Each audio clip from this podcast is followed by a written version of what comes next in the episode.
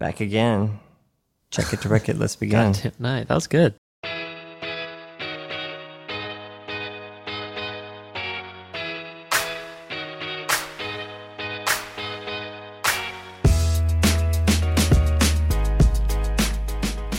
Welcome to episode 291 of the Design Details Podcast. I'm Brian Levin. And I'm Marshall Bach. Welcome back for another episode. Y'all, 291. We didn't get any ideas last week about what we should do for 300. Oh, that's right. Yeah, I forgot we asked. Yeah, we asked, and none responded. What do y'all want for 300? All right, just ponder on that as we dig into a good episode this week. We got a lot to talk about. But before we do, we want to thank Abstract for making this episode possible. Yes, thank you to Abstract. Abstract is the design workflow management system that empowers design teams and stakeholders to seamlessly manage, version, and collaborate on design files. So today, most design teams work on multiple versions of the same file, and you're often duplicating efforts. And as a result of that, you're often overwriting or losing work.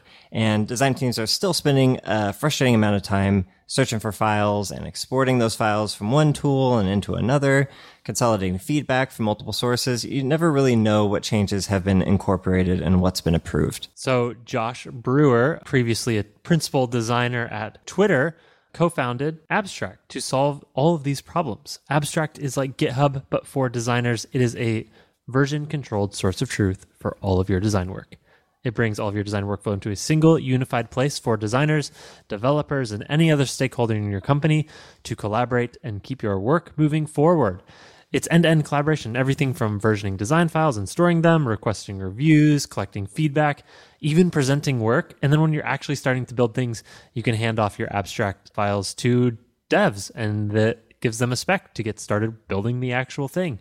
So all of this is built on one platform and that one platform works both on and offline. What an amazing tool. It's going to get you covered end to end. In just the last couple of years, Abstract has acquired over 100,000 users. That includes people from companies like Intuit and Zappos and MailChimp and thousands of others across 75 different countries. They all rely on Abstract to improve their design workflows.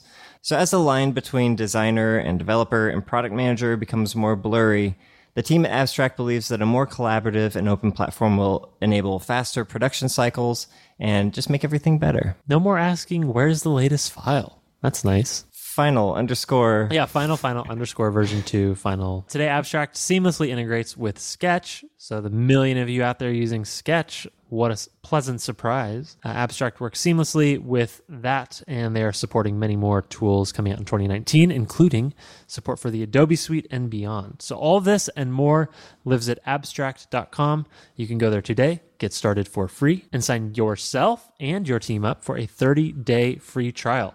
Again, that's at abstract.com. Go there today, get started for free, and start experiencing the joys of a version controlled source of truth. You won't regret it.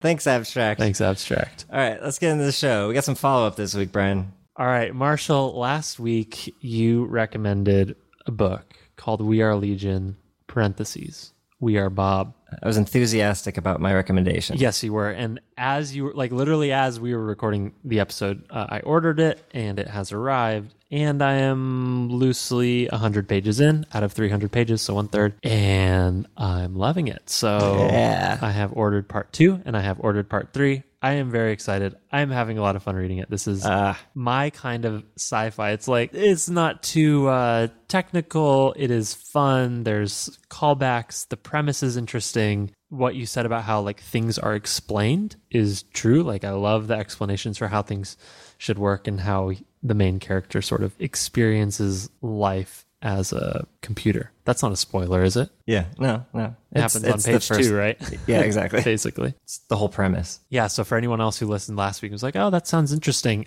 I'm gonna wait for the the Brian review. Well, here it is. I'm a third of the way through book one.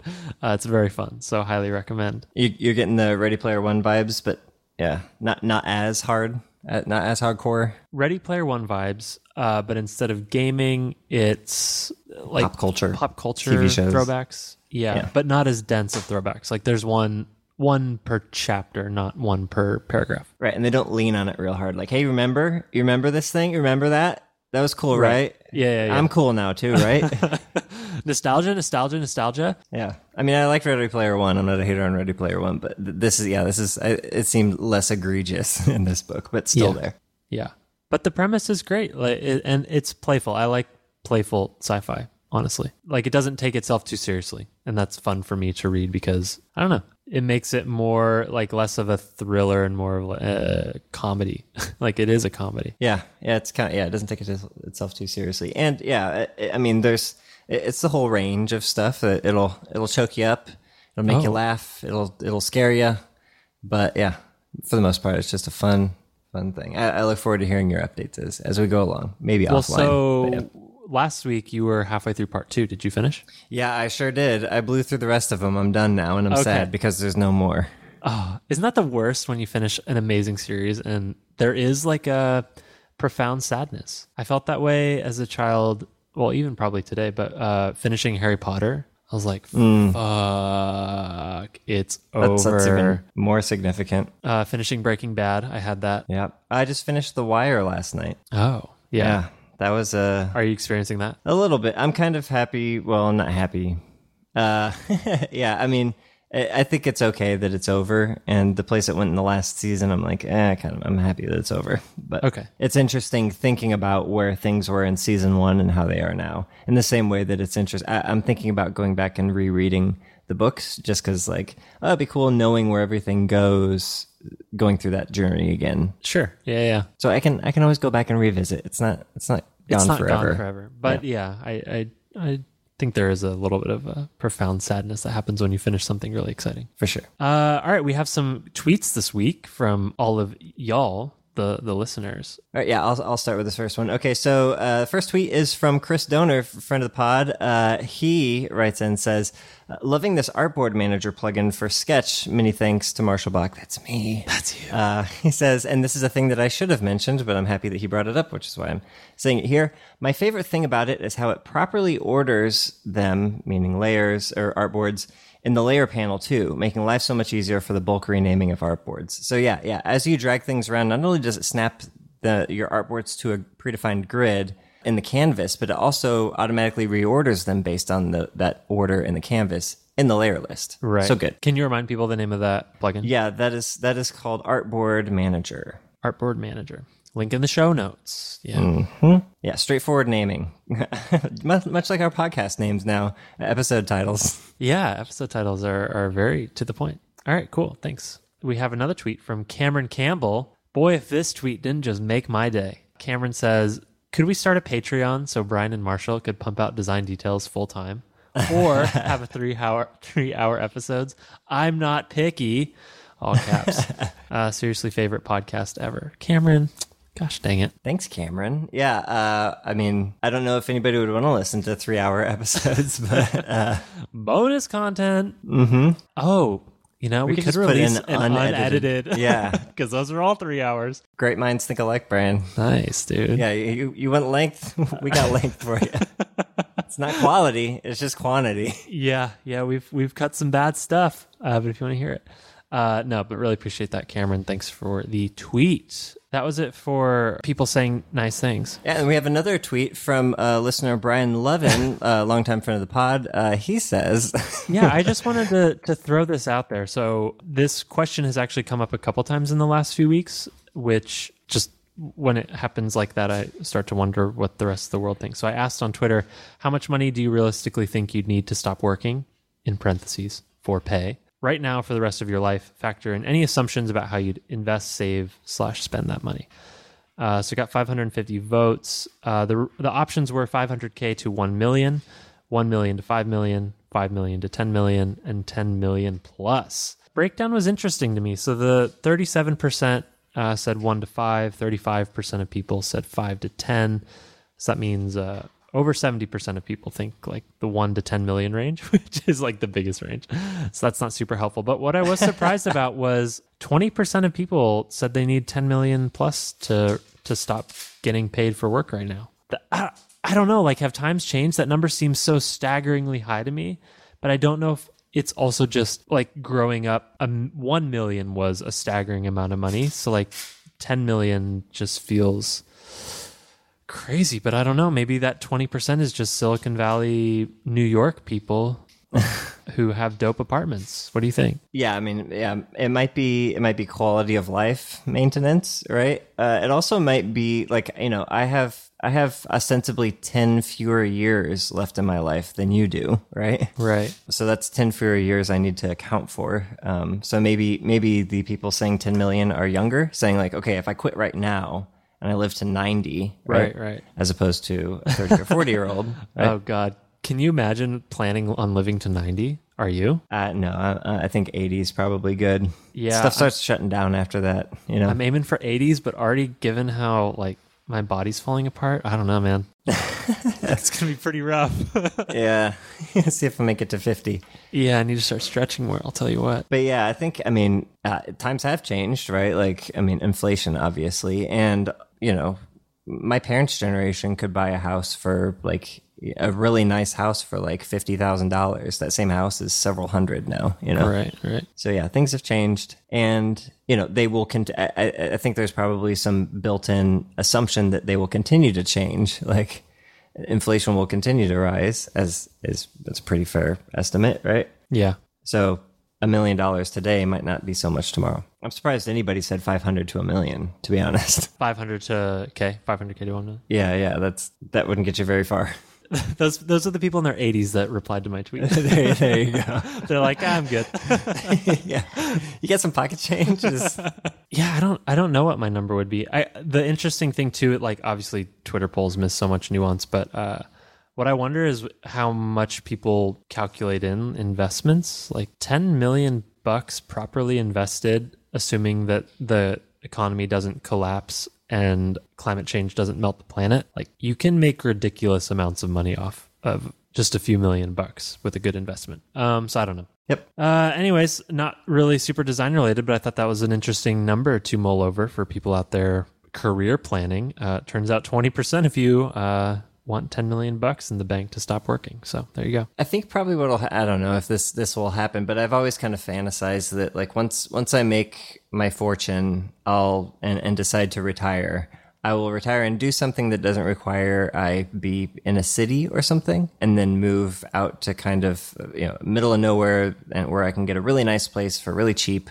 and a lot of land and uh, just not have to see people, you know, and just generally like be comfortable This is on brand for and you. live yes. live live cheap for the rest of my life, you know, in a place with a much lower cost of living than San Francisco. Yeah, it was funny that that tweet generated a bunch of replies, and the, one of the main themes of the reply was, "Yeah, but ten million bucks is only really if you stay in a crazy big city, right?" Like, I think Luca Oreo re- replied, "You know, I could go live in the countryside of Italy for forever off like nothing." so, Yeah. Yep. guess it's all relative. I think you had the last bit of follow up regarding uh, chargers. Yeah, so last week we talked about the death of the AirPower and I ordered a replacement for for that that hole in my heart. And it's very similar actually. It's almost aside from the you know battery level interactivity stuff, it looks a lot like the AirPower. So this is the Slice Charge wireless charging mat. Seems like there's a couple. There's the Pro. I, I got the two, Slice Charge 2. Uh, links in the show notes obviously. But it comes in white, necessary and uh, it's got it's basically got three spots and a, a built-in little ring for your watch in the middle. So like phone on the left, watch in the middle, Air, AirPods on the right. Uh, I ordered the new AirPod, the wireless AirPod things too. So once these arrive, my my dream will be mostly realized. And it's not too crazy expensive if you compare it to the Peel wireless charging pad that basically has space for one thing. This has space for three, and it's seventy bucks right now. Uh, Sixty actually, eighty normally. I think it's marked off twenty. Fifty nine ninety five. Oh, oh, I'm looking at a different link. I'm seeing uh, Slice Charge two. I'm seeing it for sixty nine dollars. Whoa, are we getting A/B tested right now, dude? I think so. oh my god, in real time. Sucks to be you. Hardsider Labs screwing me. Come on. Well, this is what I paid when I when I looked at this page a few days ago. So one of the cool things is the same company that makes this wireless charging mat also makes something they call the Bass Cannon passive noise canceling cover for AirPods and EarPods. It's basically an in-ear attachment for your AirPods, uh, and it's got a little stabilizer Yeah. thing for inside your ear. Yeah, and they come in orange, black, and white. I'm gonna get the white ones. But yeah, it's like 13 bucks. I can't believe Apple doesn't make this. Yeah, yeah, they should. Well, I bet they're probably waiting so they can release a you know four hundred dollar version of in ear AirPods. But yeah, yeah, thirteen bucks for like an attachment that goes on your existing ones, and you don't have to really pay. You have to pay thirteen bucks for it. Yeah, yeah, Yeah, sure. No, Apple would never do that. Yeah. All right. That's a follow up. So, for anyone else who is uh, still reeling from the AirPower announcement last week, we've got you with an alternative. So, we'll have links to that in the show notes uh, for the Slice Charge and the Bass Cannon. A little bit of a weird name there. Yeah, I'm wondering if it increases the bass. Doubt it. Probably not. All right. So, we have uh, some design tools to talk about this week, Marshall, and then several sort of nested topics within that because it's been an interesting week for the Figma team. So, True. We're recording this on Saturday, April sixth, 2019. Two days ago, April 4th, 2019, Rasmus Andersson, friend of the pod, published an article called We Refresh Figma's UI, an inside look at our process. And as that article was being published, Figma redesigned their UI, and uh, the community responded violently. Does it say, did they like it? uh, it's been mixed, but I want to get into that later. So uh, we have a link to the Rasmus's article in the show notes, but I thought this was cool because purely visual redesigns are really, really hard to get buy-in for because it's really hard to measure the impact of such a thing. And so Rasmus basically walks through the team's process of organizing, scoping, and actually executing on a purely visual refresh. And yeah, this, this just seems rare, right? Like most visual refreshes, you'll not, either never get a case study or visual refreshes just don't happen all at once. It's usually quite incremental. Let, let me caveat a couple things here. So it seems like what they rolled out had some pretty bad bugs for people who used Windows machines and for people who weren't on Retina displays. So let's go ahead and just set that to the side. Okay. Because like icons were blurry and certain text was blurry for a lot of people. Uh, okay, whatever. Those are going to get fixed, right? Yeah, yeah. I would just call it the main changes for me come from the layers panel and the properties panel. And basically what they've done is they've stripped away, I'll call it, I don't even know if it's superfluous UI, but like borders and on, on anything that is clickable have now been removed. So basically everything is text and then as you hover around in the properties panel you get a border to indicate oh this is an input or this is a, a, a drop down this can be clicked this can't be clicked Embracing white space to delineate between elements as opposed to dividers or so- something. Right. And I think it's done a pretty good job. I think the the biggest feedback that I've seen is in regards to the changes was with this I think people felt that a lot of usability was lost by removing borders from things that are inputs and borders from things that are buttons and basically making it everything hoverable. Like you have to guess for a little while. So yeah, if you click on a layer, you'll get the properties panel and you'll see there's no more borders on anything.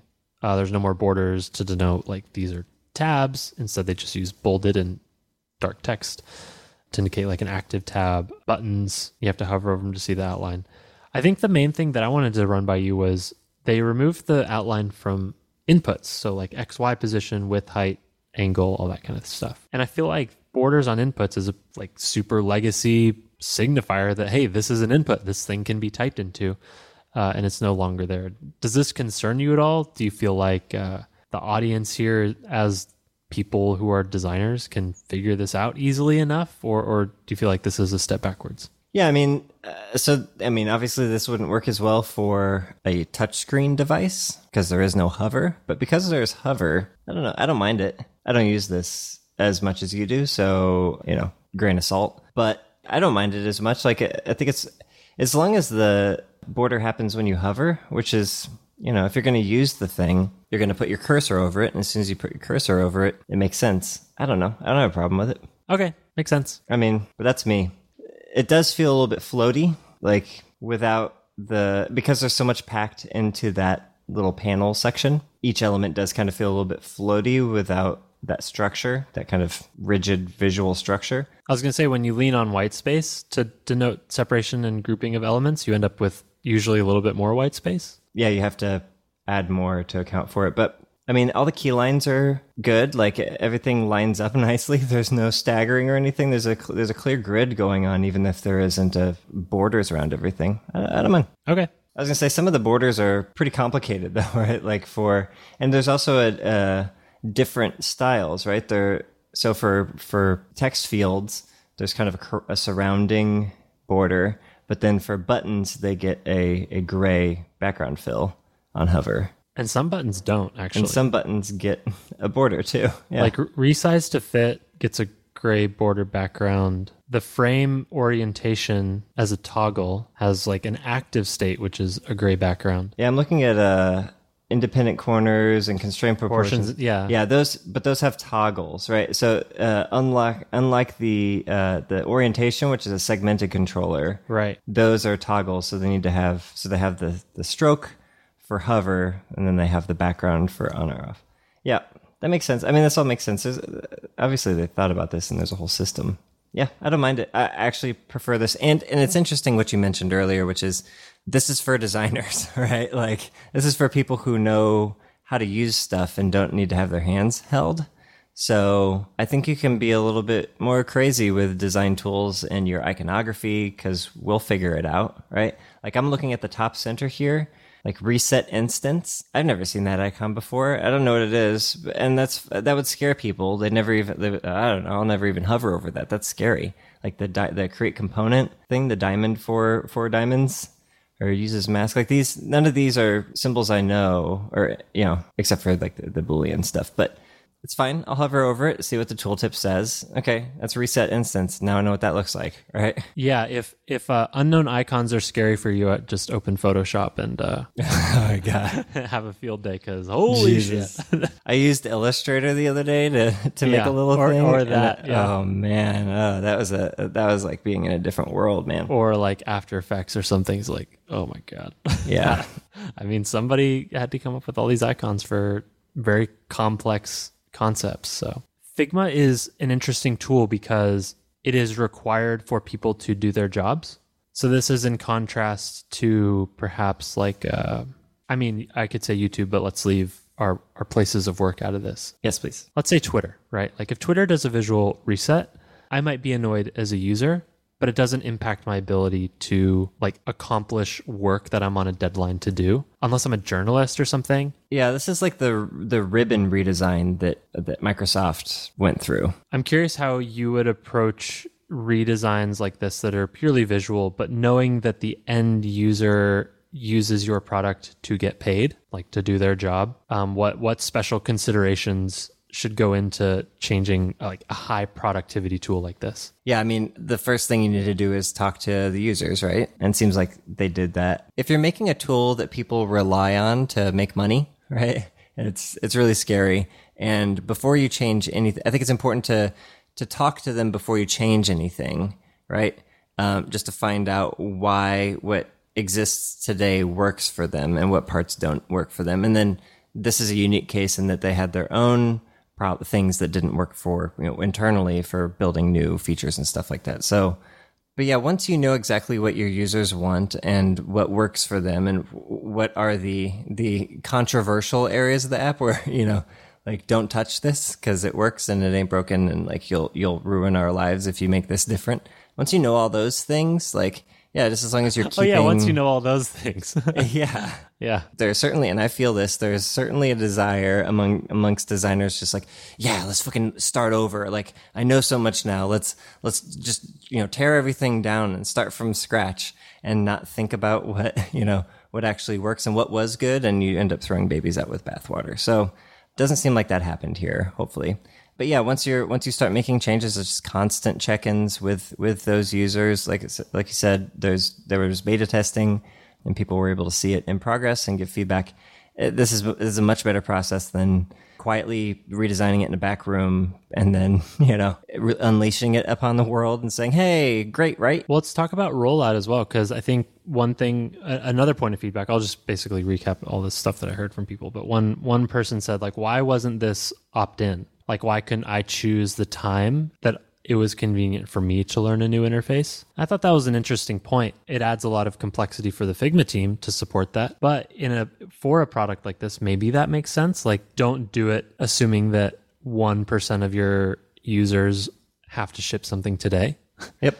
I don't know. Yeah, I mean, uh, Gmail did that, right?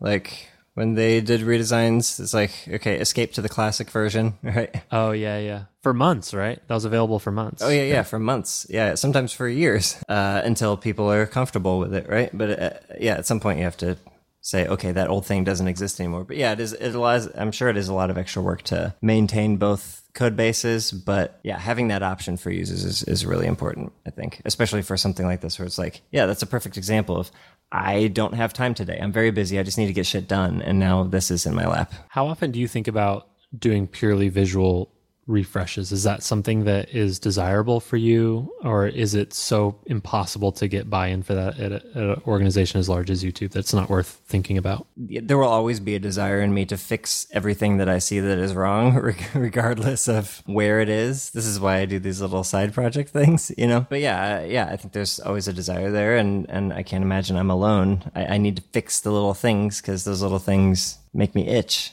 you know? Yeah, yeah. I was just amazed that like Figma, I think they put an entire team on this for five months, is what they wrote, five or six months. That's actually not too long. But if you think about that, that's hundreds and hundreds of thousands of dollars, right? Like this was an expensive ass redesign. Yeah, yeah, relatively. Yeah, and I think I mean depends on what their their um, goals were and metrics were. Like if their goal was to set a better foundation for them to build upon for the future, and also clean up inconsistencies visually that they've um, that have accumulated over the years. I think that I think they achieved that goal. Seems like one one thing that we encountered when we recently redid the spectrum design, which I'll be really really keen to see if Figma experiences something similar.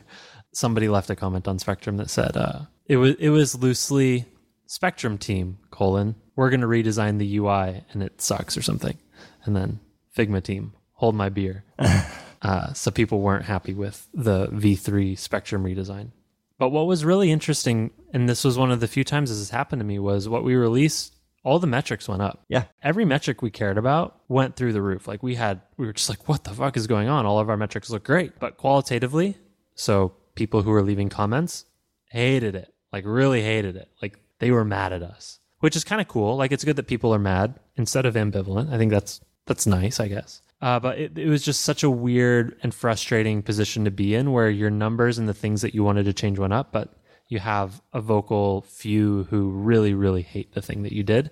And so I, I'll be curious to see if Figma experiences the same because what I've seen just loosely following the feedback is there is this vocal, I don't know if it's a minority or, or majority that are really upset with the changes, but I can't help but feel that like their numbers are going to I don't know what numbers you'd measure from this, but just like I doubt this will dip their retention or anything like that. Like people who use Figma are going to use Figma, or if they are, their files are, they're going to have to keep using it for their files, right? Like that's not a good necessarily long term strategy, but I can't imagine this would have any impact on their metrics, regardless of all the qualitative backlash. Well, the things that it would potentially impact aren't things you can really measure, right? Like, like you know, time to completion of a task. It's like, okay, I want to draw this rectangle and then change the size of it and change its position, and now it's harder for me to click on the the fields to type those numbers in or something like that. But the, is there?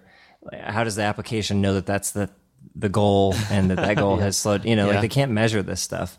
So like maybe there will be a hit, but um, yeah, I don't know. Sentiment? Yes. Well, sentiment and also like like time to completion of a task. Hmm.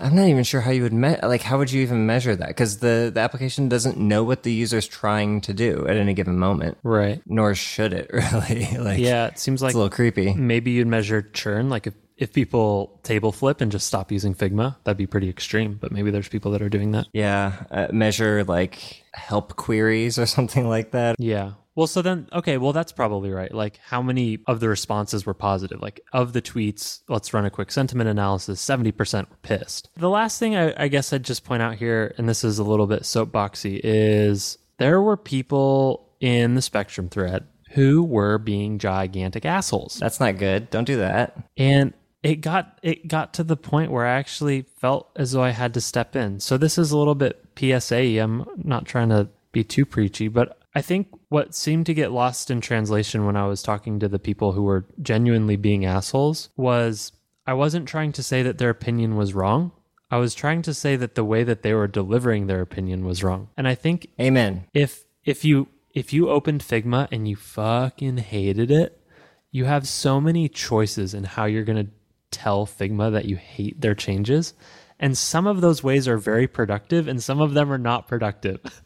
and what I was trying to get through is y'all are being really unproductive. Like, let's figure out how to channel these common things that everybody's complaining about and just not be assholes about it. Like that that community and that thread just got so toxic. I almost wanted to just lock it, but I'm I'm not an admin of Figma.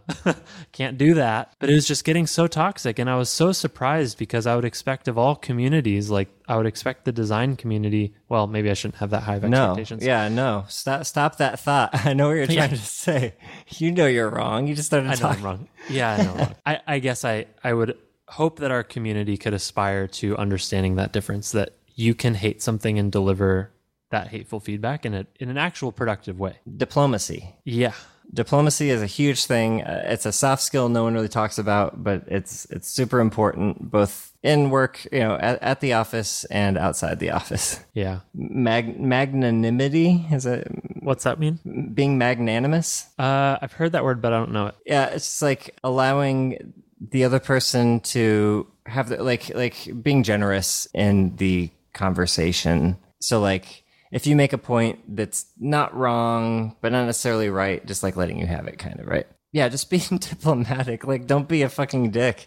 Um, uh, I don't. I didn't read the comments that you were talking about, so I'm not sure who you were repo- er, referring to or what they said. But like, yeah, in general, there are diplomatic ways to convey an idea, and there are undiplomatic ways to convey that same idea. And when given the opportunity to choose between the two, you should probably choose diplomatic. Yeah. You'll avoid triggering other people unless that's your fucking deal, in which case you're a dick. But yeah, like if you can avoid triggering other people, um, especially if that's not your intention, yeah, choose your words wisely and make sure that you are defending your point with reason and a measured calm as opposed to you know just trying to rile people up uh, i don't know And I think there needs to be a little bit more benefit of the doubt here. yeah oh god yeah The expectations are becoming so incredibly high for consumer grade products that the tiniest of bug just triggers people in in really unbelievable ways. And I think there needs to be a little more benefit of the doubt. Like they didn't purposefully fuck this up.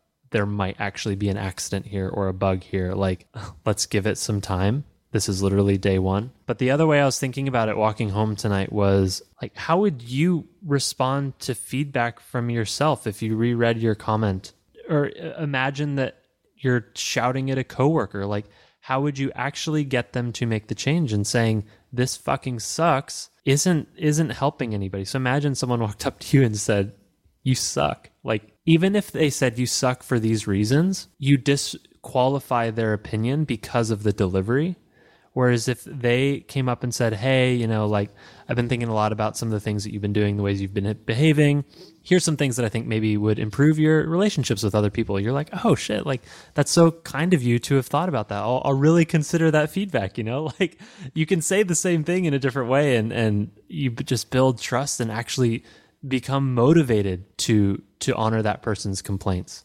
And I just kept thinking about that. Like a lot of the complaints are valid, but you're presenting them in a way that's just going to make the team shut you out. I, I can't speak on behalf of the Figma team, but if I worked at Figma, I'd be like, "Fuck y'all, this is these people are just being assholes." for sure. Yeah yeah. Like depending on how you say something it, it, it will determine whether or not the person you're saying it to takes it seriously. So like the more shitty you are the less likely the person is to even listen to the thing you said regardless of how valid the thing you said was yes, yes, are, are you familiar with the term shit sandwich brian I am. Yeah, it's a good one. how do you feel about shit sandwiches Uh, they're easy to spot, but they're fine. Like I think they do the they do the thing that they're meant to do. yep For anyone who hasn't heard it, you want to give a like a one minute TLDR. A shit sandwich is when you tell someone uh, a negative thing and you surround it by positive things. So you say, I love what you're doing here. This is really great. I think this part could be improved, but overall, I think it's really good, right? So good thing, bad thing, good thing.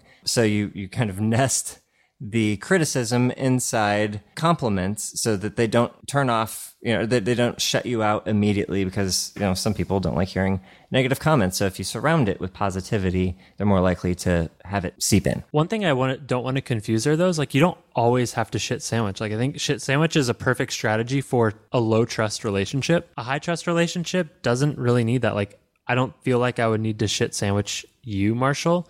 But if it was somebody like a new coworker or an engineer that I've worked with for two weeks, like hell yeah, I'm gonna shit sandwich that because I don't want them to think I'm a dick. But once we've worked together for two, three years and we trust each other's opinions, like then you can really streamline that communication flow. because they know you're not coming from a place Yeah, of yeah. judgment or hatred or just shittiness. Yeah, they know that you're you're just trying to help, right? Yes, And and companies that you have never talked to before and you're just giving them feedback, they don't know you're just trying to help if you're saying something negative, especially if you say it in a way that is um, intentionally or seemingly intentionally combative. Yes. Well, anyways, that's my soapbox. Okay, yeah. But I know for sure that none of our listeners would ever be assholes on the internet. Our people are good people. Our people are good people. Y'all are good people. But we'll have links to all this. I think uh, uh, you can go read through that Spectrum thread and and decide for yourself. I, I jumped in. I don't know if I should have jumped in or not, but I jumped in and called people out. And I mean, it's a huge thing to undertake to like uh, redesign a, a visual redesign, especially for designers by designers. it's never gonna Yeah. go, you know, perfectly. yeah, like logo redesign Twitter. Um, people God. get pissed for approximately 24 hours, and then nobody cares. So I remember when um, I remember the gamers are very s- similar to designers in their vehemence about uh, their opinions. Uh, maybe even more so. Uh, just ask EA.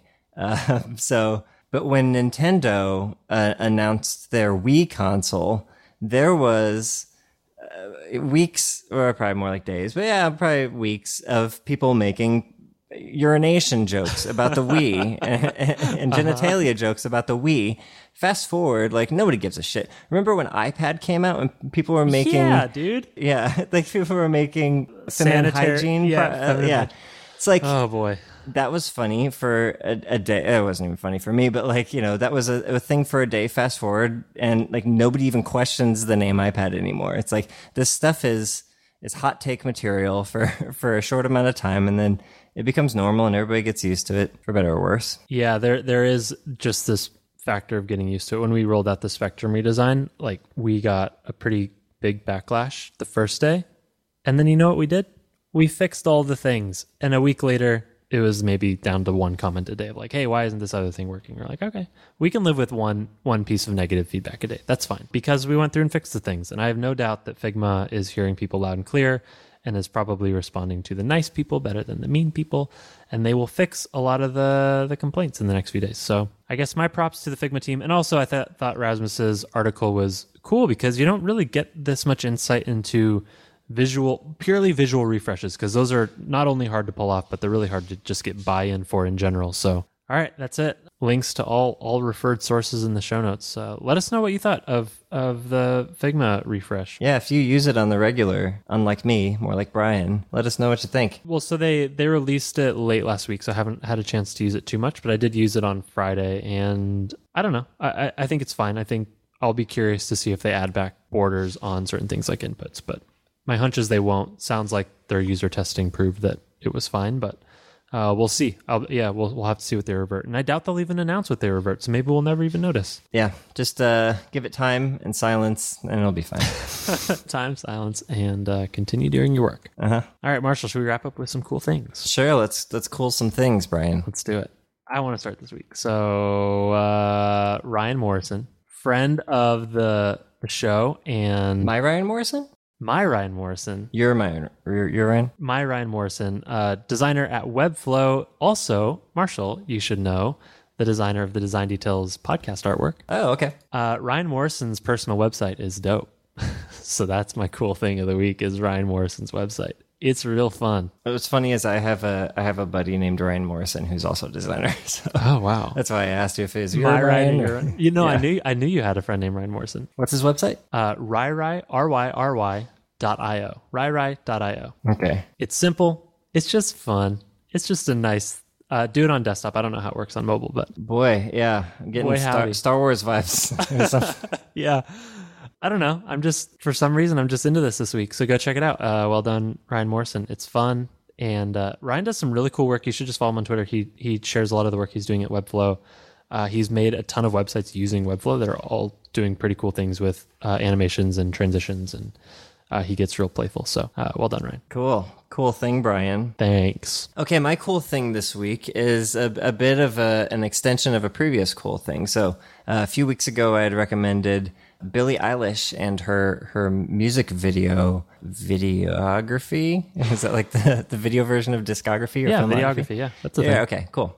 So I, I had recommended that, and uh, she has her full length album out now, and it's very very good. Really really like it. How many times have you listened to it, Marshall? Many many. Uh huh. I think I'm realistically at 50. Yeah, I'm I'm probably in the thirty to forty range. I don't know. It's hard to keep track. Maybe track. 50 is even exaggerating. I don't know. It's like an hour. How long is it? 40, 40 minutes? Yeah, it's not that long. It's a great, great album. Super good. Yeah, If you're into Billie Eilish, like you're, this is just a continuation of her already great songs from before. So and there really isn't a Billie Eilish sound like her. Aside from her kind of whispery, breathy voice, there really isn't a sound she has. She has ballads. She has songs with like fucking ukulele in the background. She has like bangers. She's Yeah. got you know all sorts of stuff.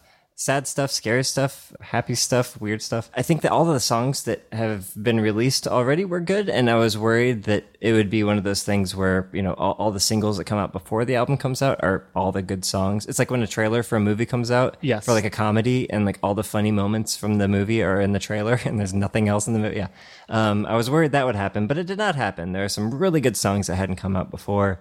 Bad Guy, ilomilo stand out. I really like how the final track, I think it's called Goodbye, is almost like a reprise. If you're familiar with like theatrical language, uh, did you, were you ever in pit band, Brian? nope.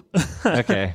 You never played orchestra? All right. So, well, I did. Um, I played pit band, and there's a musical term which is uh, a reprise, which is basically uh, it's basically like the musical version of a callback. okay. So at in the last track of the album, which is named Goodbye, it has basically one line from all of the other songs on the album, kind of going in How reverse. did I not notice that? What? I didn't notice it the first time either. Well, I haven't noticed it the 50th time. So what does that say about me? Yeah, so like the uh, for example, like the last two lines on the song are "What is it about them? I'm the bad guy," and "What is it about them?" is from the song "Xanny," which is also really good, which is the you know the second song, and ba- I'm I'm I'm a bad guy is the First song. first song, right? So I think it works backwards.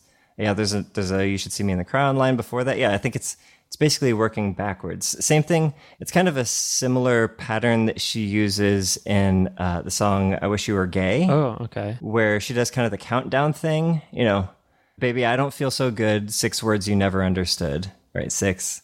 I'll never let you go. Five words you never say. Right, six five. I laugh alone like nothing's wrong. Four days has never felt so long. If three's a crowd and two is us, one slipped away. Right, six five four three two one. The second verse does 12, 11, 10, 9, 8, 7, 6. So it's kind of like this similar theme she has in that song where she does the same thing backwards with a track list or like one line from each song. That's like uh Drake's where he counts like A to E or A to F or something. Oh, yeah, yeah. Like A, B, I got your CD. You get an E for effort. Oh, Yeah, That yeah, one's yeah. so E good. for effort. Yeah, yeah, a little different. Big Sean has another line. It's like like what two, three, to four, five. Yeah, Why was six afraid of seven?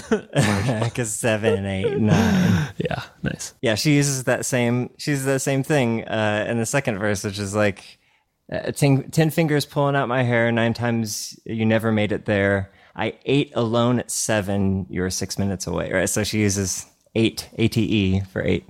Uh, anyways, uh, I also really like the song Zan- Xanny.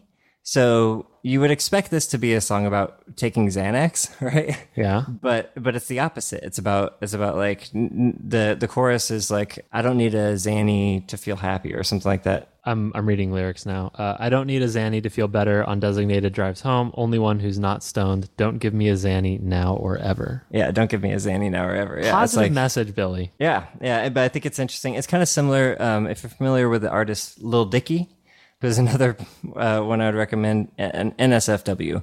But he has a song called Molly, right? That's about uh, uh, his ex love named Molly, right? It's not a song about drugs. It's a song about uh, a woman named Molly. But like Yeah. when you just read the track title, you're like, oh, this is uh, obviously it's one of these pop songs about drugs. But nope, I love that kind of uh, misdirection. little twist, uh, switcheroo is what we call that one. yeah, the bait and switch, bait and switcheroo. All right, cool. That was my cool thing. Cool. We got music and, and, a, and a fun little website. Let's wrap up. Hope you all enjoyed the show. Let us know what you thought. We're on Twitter. We're at Design Details FM. Let us know what you thought of the episode. Let us know what you thought of Figma's visual redesign. If you uh, give asshole feedback on the internet, don't do that anymore. and I'm trying to recap all the things we covered. Thanks to everyone who's been tweeting at us with It's a reprise. yeah, reprise. I'm going backwards. Uh, thanks for uh, get yourself an iPhone charger, save up $10 million, and thanks to everyone who's been tweeting at us positive feedback. Uh, if you've been enjoying the show, of course, go buy We Are Legion, We Are Bob, the trilogy, uh, sci fi trilogy by De- Dennis E. Taylor. Uh, and of course, before you end this episode, be sure to check out Abstract. They're at abstract.com. It is the single source of truth for you and your design team to collaborate, present, and build better products together. You can get started for free by going to abstract.com. They have a 30 day free trial. Get your team on board and start living in the future. That's at abstract.com. Thank you so much to Abstract. Brian, that was so good. Doing that backwards, I'm impressed. We should do that every week. That was so good. Well, this has been episode 291. I'm Brian Lovin. I'm Marshall Bock. Goodbye. Just kidding. uh, last thank yous uh, to Sarah and Drew for editing this one. There's going to be a little bit of work here, uh, but Sarah and Drew are amazing, and they make all of our shows possible, including the rest of the shows on the Spec Network. That's at spec.fm. We've got shows for designers and developers just like you. Go check them out. That's spec.fm. Yeah, that's it. That's that's this week. Hope you enjoyed my reprise. Hi. Oh, so good. I'm kind of out of breath. That was uh, some mental gymnastics there. no, I'm impressed, dude. That was good. Thanks. Bye.